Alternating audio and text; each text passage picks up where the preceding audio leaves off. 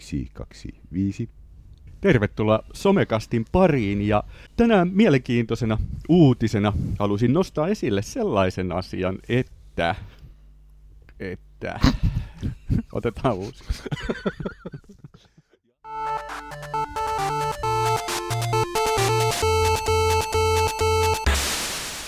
Somecast.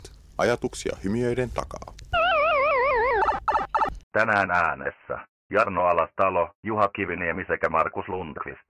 Tervetuloa mukaan uudenmallisen Somekastin pariin. Ja tänään meillä on keskustelussa muun muassa sellainen asia, että, että tota, mä luin uutisista mielenkiintoisen artikkelin siitä, että Nvidia, eli tämä näytönohjaajan valmistaja, niin on keksinyt tavan, miten tietokone pystyy luomaan täysin ihmisen niin kuin kasvoilta näyttävän tietokonekuvan.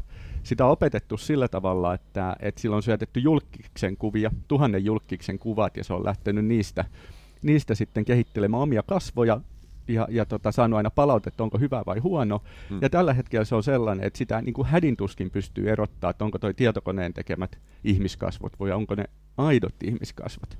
Ja, ja oikeastaan niin kuin, tästä mun mielestä mielenkiintoinen aasinsilta tai tähän liittyvä asia oikeastaan se, että, että tavallaan mihin kaikkeen sitä voisi hyödyntää, jos on keino tehdä täysin ihmisen näköiset kasvot keinotekoisesti, että se ei oikeasti ole ketään ihminen. Loppuuko malliteollisuus kokonaan? Niin. Onko se mahdollista? Ja, ja sitten se mahdollistaisi mun mielestä ehkä ennen kaikkea sen, että trollaaminen olisi paljon helpompaa. Olisi niin paljon helpompi luoda Facebookiin vaikka feikkiprofiileja tai johonkin muuhun mm. somepalveluun, millä lähteä sitten keskustelemaan höpöjä ja, ja niin kuin ajamaan omaa agendaansa esille, koska se paljastuminen olisi paljon paljon hankalampaa kuin että jossain tapauksessa yleensä, kun joku feikkiprofiili on, niin joku tekee käänteisen kuvahaun ja se paljastuu, että se ei olekaan oikeasti tuo ihminen. Pystyisikö tuolla muovaamaan niin kuin paremman näköisen itsensä sitten, että syöttää sinne tietyt hahmot ja haluan näistä itselleni uudet kasvot? Olis, olisiko se sitten, käy, käyttäisikö se niin uutena profiilikuvan? Niin. Ihane minä. Se fe, fe, feikki minä. Mm. Niin. Niin, ihane minä. Mutta toisaalta, eikö jokainen ole täydellinen tällaisenaan? Tietysti. Niin. ja, ja Tinderissähän toi olisi loistava. Totta. Mutta ehkä sitten kun se totuus paljastuisi, No. niin se ei olisi niin loistava. Kyllähän niin kuin tavallaan musateollisuudessa on tehty pitkään, Mm. että niin kuin on korjattu tietokoneella laulajan niin kuin virheet pois Joo. sieltä ja saatu se ihane, ihane biisi aikaiseksi, joka on täysin niin juttu kuitenkin.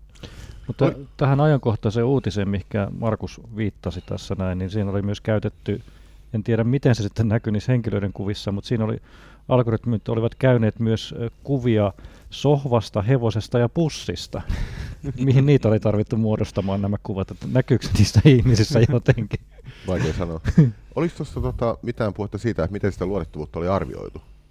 Tää, mä, mulla ei ainakaan pikaisessa skannauksessa suullisesti selvinnyt se, että miten, miten se oli määritelty, että on niin luotettavat ihmiskasvot. Tai niin Veikkaan, että olisi näytetty aidoille ihmisille, että sanoo, että onko tämä oikein vai tarpeeksi feikki. monelle. Hmm. Aika mielenkiintoista. Ja, ja sitten vielä, kun nythän on jo ohjelmia, millä helposti saadaan puhuva pääaikaiseksi, niin Mm. mm. sehän saataisiin videollakin sanomaan ihan mitä tahansa. Että tavallaan voitaisiin suoda hyvin uskottava Mm. persona nettiin, jota ei oikeasti ole olemassakaan. Mm. Ja käänteisesti hän to- toimii sillä, toimii sillä tavalla, että pystytään lukemaan ihmisen kasvoilta Mm. Mm. tunnetilat. Mm. Ja tota, joka on aikamoinen myöskin vallankäytön väline. Että niin kuin, esimerkiksi tämä, tämä kamera, joka tässä koneessa on, niin pystyisi lukemaan koko ajan, että mitä mä oikeasti ajattelen. Mutta alkaakohan keinoilut sitten luomaan itselleen kasvoja esimerkiksi tällä, tällä tavalla? Niin. Totta. Hmm. Keinoilla myös muodostaa itse oman persoonallisuutensa. Ei Mm. välttämättä niin kuin huono. Kasvot ja luonteen ja Hmm. kaiken. Mm. Ja sitten Ja- juttelee keskenään ja huijaa toisiaan loppupeleissä. Niin, niin. Ja mistä sä sitten jossain vaiheessa erotat, että onko nyt oikea ihminen vai onko Mm. tämä keinoäly? palataan, niin palataan ihan normaaliin todellisuuteen. Niin. Kyllä. Mutta oikeastaan mitään, mitä netissä on, niin ei, ei mihinkään voi luottaa. Ei Mm. voi, ei voi. Ja se, se ehkä, siis ehkä ei nyt noin kärjistetysti, mutta kyllä sitä aika usein itseltäänkin se lähdekriittisyys unohtuu, että jotain kun lukee ja katsoo, niin ei sitä aina, aina niin tuo ajatelleeksi, että onko toi totta vai Mm. ei. Olen sun kuvia vähän kattelutkin, että onko toi totta vai ei. Joo. Ei sitä tiedä. Hmm. Mä halusin toivottaa tähän väliin hyvää marrasyötä tai hallainyötä tai kurpitsajuhlaa tai kekrijuhlaa tai haamuaattoa. Esimerkiksi näitä nimiä on ehdotettu Suomessa Halloweenin suomennuksiksi. Haamuaatto. Haamuaatto. että tänään kun teemme tätä somekastia, niin on, on virallinen Halloweeni, mikä täältä nyt Yhdysvalloista sitten on tullutkaan ja, ja lähtenyt leviämään. Mutta halusin nostaa tällaisen tärkeän huomion, että jos ette tienneet tätä, niin kerron sen, että Halloween ovat tuoneet Suomen Helsingin sotainvalidien naisjaosto vuonna 1950. Oho. Ja Kalastajan torpalla on järjestetty Halloween party. O- onko se ollut joku rahankeruajatus taustalla vai miksi ne on Si- tuonne? si- sitä ei, ei tämä lähde kerro, eli Wikipedia tässä eteenpäin, mutta Epäiletkö, että joku hauskapito ei ole ainoa motiivi? Mutta mut tavallaan onhan, miten tämä nyt vaikka some, niin on, on sitten alkanut näkemään kavereiden, la- lasten somepäivityksiä tai niitä, mitä vanhemmat laittaa, niin se on, kyllä tuntuu, että tuleeko sitä nyt joka vuosi vahvemmin vaan tämä Mm. mm. Halloweeni. Ja että pitää, pitääkö tässä varautua niiden karkkien ostoon, että siellä oven takana Mm. voi olla niitä ihmisiä sitten soittelemassa ja tekemässä sitä keppostelua. Niitä toisaalta myös esimerkiksi tämä jenkkimalli niin kuin Valentine's Day. Niin Niin. Se, se tuntuu kans, että se tulee joka vuosi isompana ja isompana. Mikä, mä haluaisin Hannulta tuolta kysyä, että mikä, mikä tämän niin kuin Halloweenin versus sitten vaikka Evolut reaktio sitten kuitenkin tämä pyhäinmiesten, vai mikä, Pyhä, pyhäinpäivä. Pyhäinpäivä. Se, se, se oli aikoinaan pyhäin, pyhäin henkilönpäivä, anteeksi. Siis se on, al- alun perin se oli tavallaan, siis kun, kun niin kuin reformaation myötä niin poistettiin py, niin kuin pyhimysjuhlia, Mm. Niin ne koottiin sitten yhdeksi pyhäinmiesten päiväksi. Siis se oli hassu tämä miehet siellä, mutta se oli, se oli aikansa kielenkäyttö, joka sitten muuttui pyhäinpäiväksi. Ja sitten taas tämä on niin kuin kehittynyt yli malkaa vainajien muistelupäiväksi. Mm. Ja siitä seuraa nyt tämä traditio, joka Suomessa on todella vahva ja aika uniikki maailmalla, että niin kuin tämmöiseen pimeäseen vuoden aikaan sinne hautausmaalle viedään valtavat määrät kynttilöitä. Mm. Ja, ja niin kuin moni esimerkiksi ulkomaalainen pitää sitä todella vaikuttavana kokemuksena. Niin kuin, että suosittelen, että kannattaa mennä kävelemään sinne, vaikka niin kuin, jos hautaakaan mille mennä. Koska se on yksi semmoisia niin suomalaisen kulttuurin, uskonnollisen kulttuurin äärimmäisen mielenkiintoisia ja upeimpia niin kuin ilmenysmuotoja tällä hetkellä. Se vaikuttavuus, mutta, mutta onko, onko Suomessa joku tarve muuttaa aina vähän jenkkityylisiksi nämä tietyt tapahtumat? Että onhan niin kuin joulukin periaatteessa on jenkkilä, jenkkiläistynyt aika paljon viimeisen ky, muutamin kymmenen vuoden aikana. Tai, mm. Niin siis mä sanoisin, että kaikki tämmöiset juhlat elää koko ajan. Mm. Ne ei niin kuin pysy samana. Mm. Ja esimerkiksi se, että me ollaan niin idän ja lännen kohtauspinnalla, niin siellä tulee just niin kuin jotkut tämmöiset niin kuin pääsiäisnoidat tai niin kuin nuutipukit. Meillä on niin kuin monta traditiokohtaa ja se on ihan ymmärrettävää, että kun maailma kansainvälistyy, niin niitä niin kuin tradition aineksia kerätään myös globaalisti Mm. joka paikasta. Kyllähän, kyllähän meillä jo jossain määrin vietetään tämmöistä kiinalaista uutta vuotta. Missä? Te, teillä, teillä. Helsingissä. Helsingissä olen, olen ollut viettämässä Helsingissä kampi, kampissa kiinalaista uutta vuotta monena vuonna. No niin, joo.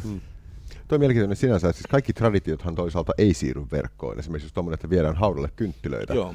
Siis se on vähän niin kuin mahdoton. Itse asiassa mä Ainakin äkkiseltään. mulla, mä, joo, mä, itse asiassa mulla on ollut projekteja, joilla se on siirretty myös osittain verkkoon. Okei. Okay. Eli tota, kun kaikki ei pysty menemään sinne haudalle, mm. siis on ihmisiä, joilla on liikuntarajoitteita, mm. niin ollaan verkossa haettu vapaaehtoisia viemään näiden ihmisten Ah. omaisten haudoille kynttilöitä. Ja se tota, sitten kännykkäkuva, Joo. ja se Okei. kuva toimitetaan sille niin kuin toimeksiantajalle. Useimmiten se on vanhainkodissa oleva vanhus, Mm. jonka Mm. puolison haudalle se on viety. Oh, joo. Ja, Okei. tota, ja se on ollut jännä, kun ollaan käy, käyttäjät kyselyitä näistä.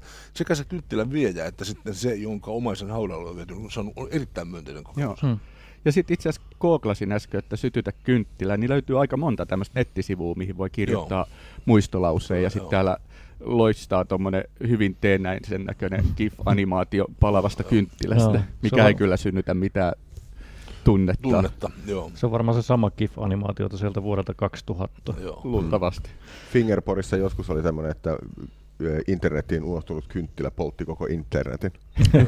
Näinkin voi käydä. Tota, ja jos mä oon tehnyt kyllä sitä, että kun olen, asun paikkakunnalla, jos ei ole omaisia haudattuna, niin olen käynyt ohjelmassa yhden kynttilän sytyttöön sen randomisti Joo, jonnekin. joo. Mitäs niin. Hannu? Mitä? Joo, mulla mä menen vakaviin asioihin. Eli on seurannut mielenkiinnolla niin kuin, yli malkaan niin politiikan ja Suomen yhteyksiä. Tällä hetkellä erityisesti fokusoinut sitä niin kuin, vaka- vakavasti otettavan presidentti Trumpi, joka tota, on nyt mielenkiintoista tavallaan, siis kun, kun se kampanja perustui hyvin voimakkaasti niin some, somen käyttöön mm. ja somesta tehtävään juttuun, niin se on nyt niin lyömässä sormille toista kautta todella rankan päälle. Ja mielenkiinnolla katson, että onko tavallaan tämä nyt, tämä someulottuvuus sellainen, joka niin kuin kaataa sen pois. Ja nähdään nyt että tavallaan niin tämmöinen, sanoisin, vallasta siirtäminen sen takia, että sometodellisuus on luonut niin, niin vahvan uuden todellisuuden, että se ei voi paeta enää. Ja tota, tää, tää on, onhan meillä ollut kaikenlaisia tekstiviestisekoiluja Suomessa ja kaikkea tämmöistä, mutta mielenkiintoinen on, kun meillä on vaaleja tulossa kuitenkin, mm. enemmän tai myöhemmin, saattaa osa jopa ennemmin. Että mikä on niin tällä, tällä hetkellä nyt suomalaisen somekulttuurin rooli näissä politiikan kiemuroissa. Mm. Se voi olla todella iso. Mm. Joo, presidentinvaalit tulee tännekin ensi kyllä, vuonna. Kyllä. Nyt on ensimmäisiä väittelyitä ja keskustelu jatkuu ja sitten siellä on monenlaista mielipidettä, ääripäätä ja toistakin, niin kyllä mä uskon, että se voi olla ensimmäiset vaalit, missä on somevaikuttaminen ja onko sitten Venäjän trollit. Mm, kyllä, joo. Et sitähän seurataan tarkkaan varmaan, että tuleeko sieltä jotain trollausta. Mm. Nyt syytettiin jo trollauksesta nämä presidentit, istuva presidenttikin taisi jostain trollauksesta, mutta en tiedä, oliko ne oikeita trolleja vai muuta. Mutta. Ja nyt Venäjä voi trolleja, aidon näköisiä trolleja tehdä tuolla keinoälykoneella. Totta. Kyllä. Mutta on, on tuossa niinku varmaan, että et jos ajattelee, miten se on muuttunut siitä tekstiviestikohuajasta, niin, niin mm-hmm. kyllähän nämä jää paljon helpommin, niinku, helpompi ottaa ruutukaappaus näistä mm. kuin siitä jostain tekstiviestistä. Että et jotain hölmöä kun twiittaat, niin kyllähän mm. se leviää ihan eri tavalla kuin sitten se puhe siitä, että joku on tekstannut jotain. Joo.